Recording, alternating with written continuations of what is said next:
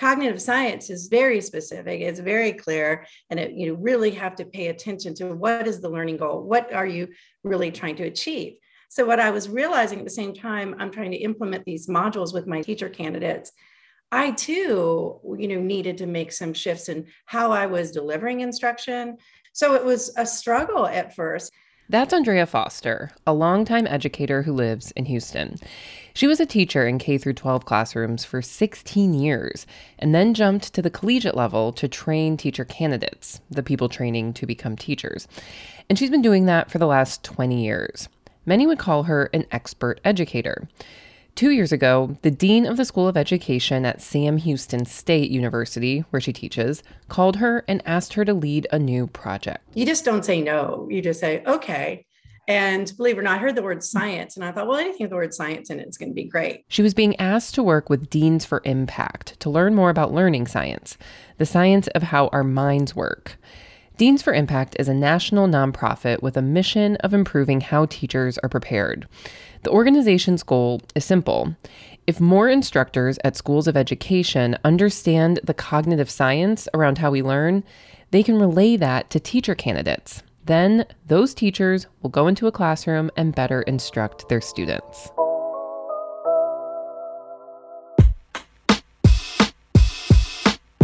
I'm Claire McInerney, a journalist and former education reporter, and I'm hosting this podcast series about the Learning by Scientific Design program at Deans for Impact.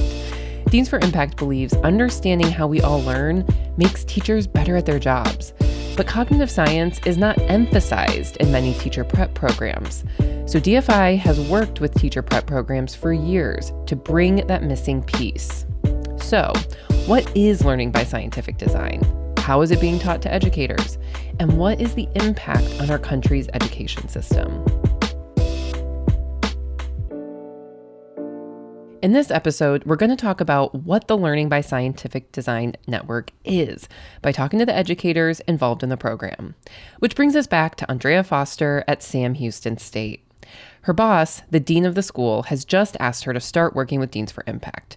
She's given reading materials to learn about cognitive science, and she starts attending regular Zoom calls with DFI staff and other professors around the country to talk about this research. All of this is focused on how to be an effective teacher, which kind of struck a nerve. It was a struggle. You really want the truth? Uh-huh. Because especially my other teammates and I were pretty seasoned in the work that we do. And I think at university level, professors get their courses in place. And I'm just going to speak for myself. but I do the sort of the same thing every semester, just change the dates and the deadlines, right? And it works. All of a sudden, she's being told her way of teaching future teachers might not be the most effective. But she was open to learning. And this initial hurdle is very common in the Learning by Scientific Design program. So, a large part of our work is just helping them to understand what this work is. That's Amber Willis, a program director at Deans for Impact, who works with groups like the one Andrea was in. And we do that in several ways. And so, we provide them with the research behind the work that we do. We show them examples of what this work looks like through videos and have them analyze that and to really pull it apart to see like what does this work look like in action in the classroom. The main goal of understanding how a child's mind works is so a teacher can engage any student at any learning level and make sure they're learning what they need to.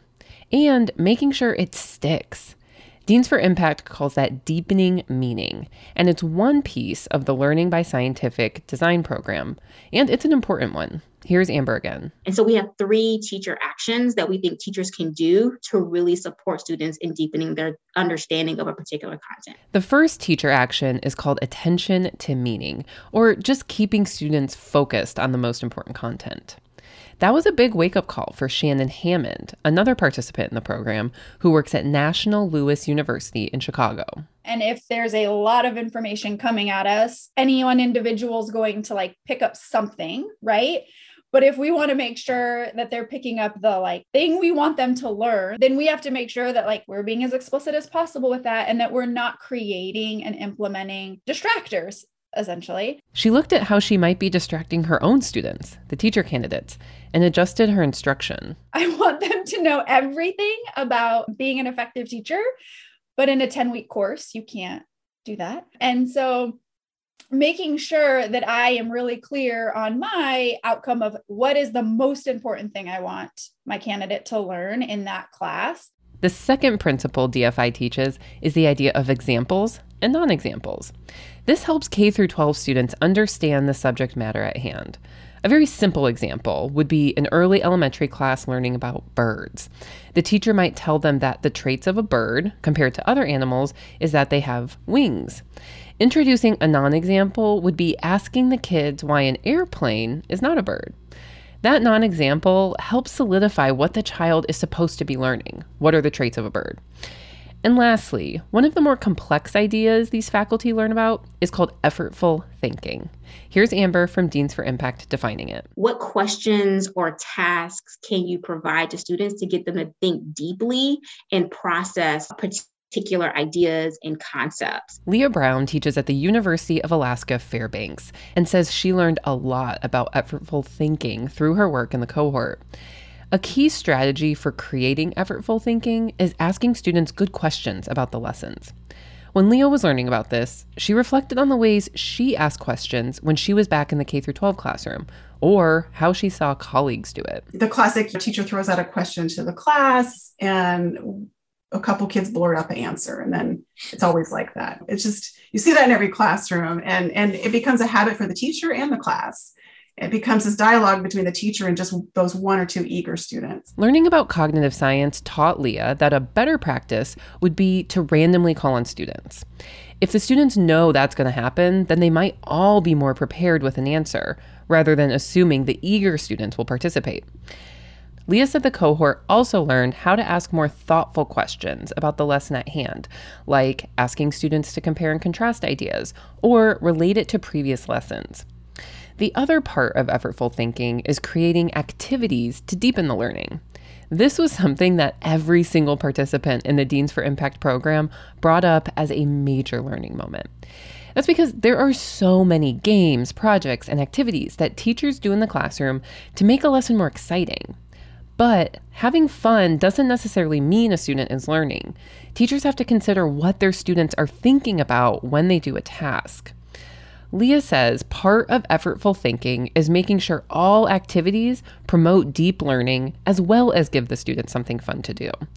And once she started learning about cognitive science, she saw how she could have done better when she was in the classroom and tries to bring that awareness to her teacher candidates so much of what I did and what I know some of my students do is go to teachers pay teachers and just say okay i'm supposed to be teaching density tomorrow. Here's a really fun thing. I'm just going to give this to them. It's about density but it's not aligned to what is it you want them to know about density? What is it important for them to understand? How am i going to develop that? How, how does this learning goal align with this activity align with this assessment now, she and teacher candidates are armed with more information.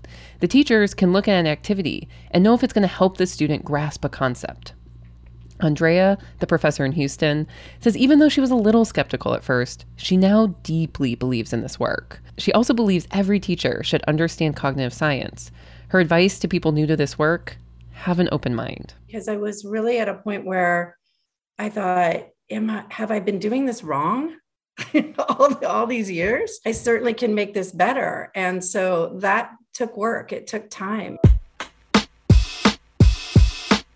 Andrea committed to learning. She worked with her Deans for Impact mentor, and now she's helping Sam Houston State rewrite their curriculum. Eventually, all teacher candidates who come through the program will learn these elements of learning science and hopefully take it to their future classrooms to help their students have fun and learn.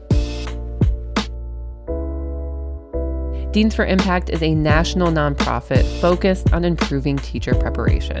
You can learn more about DFI's work at deansforimpact.org.